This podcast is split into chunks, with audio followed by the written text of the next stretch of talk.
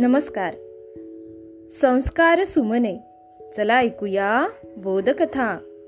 या उपक्रमामध्ये मी विद्या गवई नरवाडे आपणा सर्वांचे पुन्हा एकदा हार्दिक स्वागत करते. बालमित्रांनो आपण ऐकत आहोत कालयंत्र ही कथा. या कथेचा भाग अठरावा. चला मग ऐकूया. अजितला आश्चर्य वाटले. आपल्याला अजून काहीच कसे झाले नाही? तो जुईला म्हणाला मला वाटतं आपण जिवंतच आहोत. पण या स्मशानासारख्या शहरात करायचे काय? कालयंत्र कुठं आहे ते सुद्धा माहीत नाही. नाहीतर आपण परत वर्तमान काळात गेलो असतो. पण पण कॉम्प्युटरची परवानगी ती सुद्धा घेतली पाहिजे. पुन्हा एकदा विचारले पाहिजे. निदान जिवंत आहोत तोपर्यंत तरी काहीतरी प्रयत्न केलाच पाहिजे. तो जुईला घेऊन पुन्हा लोकसभा भवनाकडे गेला. कॉम्प्युटरच्या दालनात दोघे हळूच शिरले. मंद जांभळ्या प्रकाशात अजूनही दिवे लुकलुकत होते. घरघराट ऐकू येत होती. दोघांनी पाऊल आत टाकले.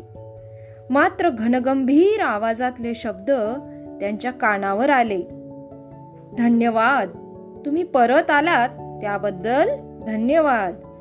इसवी सन बावीसशे सत्याहत्तर मधल्या मानवांतर्फे तुमचे आभार मानतो.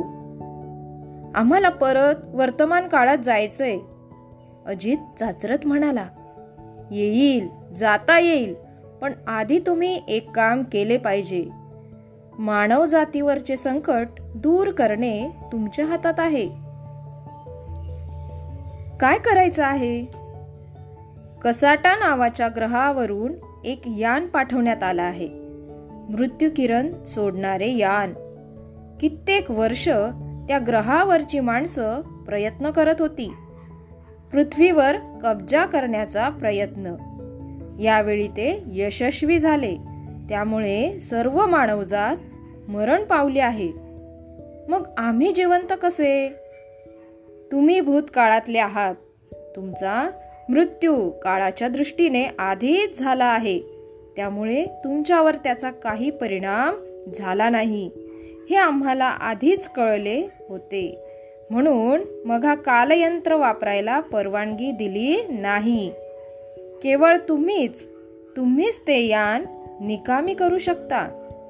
तुम्ही ते या निकामी केलं तर सगळी माणसं पुन्हा जिवंत होतील.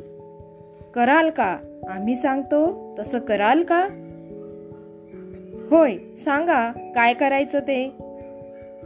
बालमित्रांनो या ठिकाणी आपण थांबूया. उद्या पुन्हा भेटू कथेच्या पुढील भागामध्ये. तोपर्यंत घरी रहा सुरक्षित रहा आणि मास्क वापरा. धन्यवाद.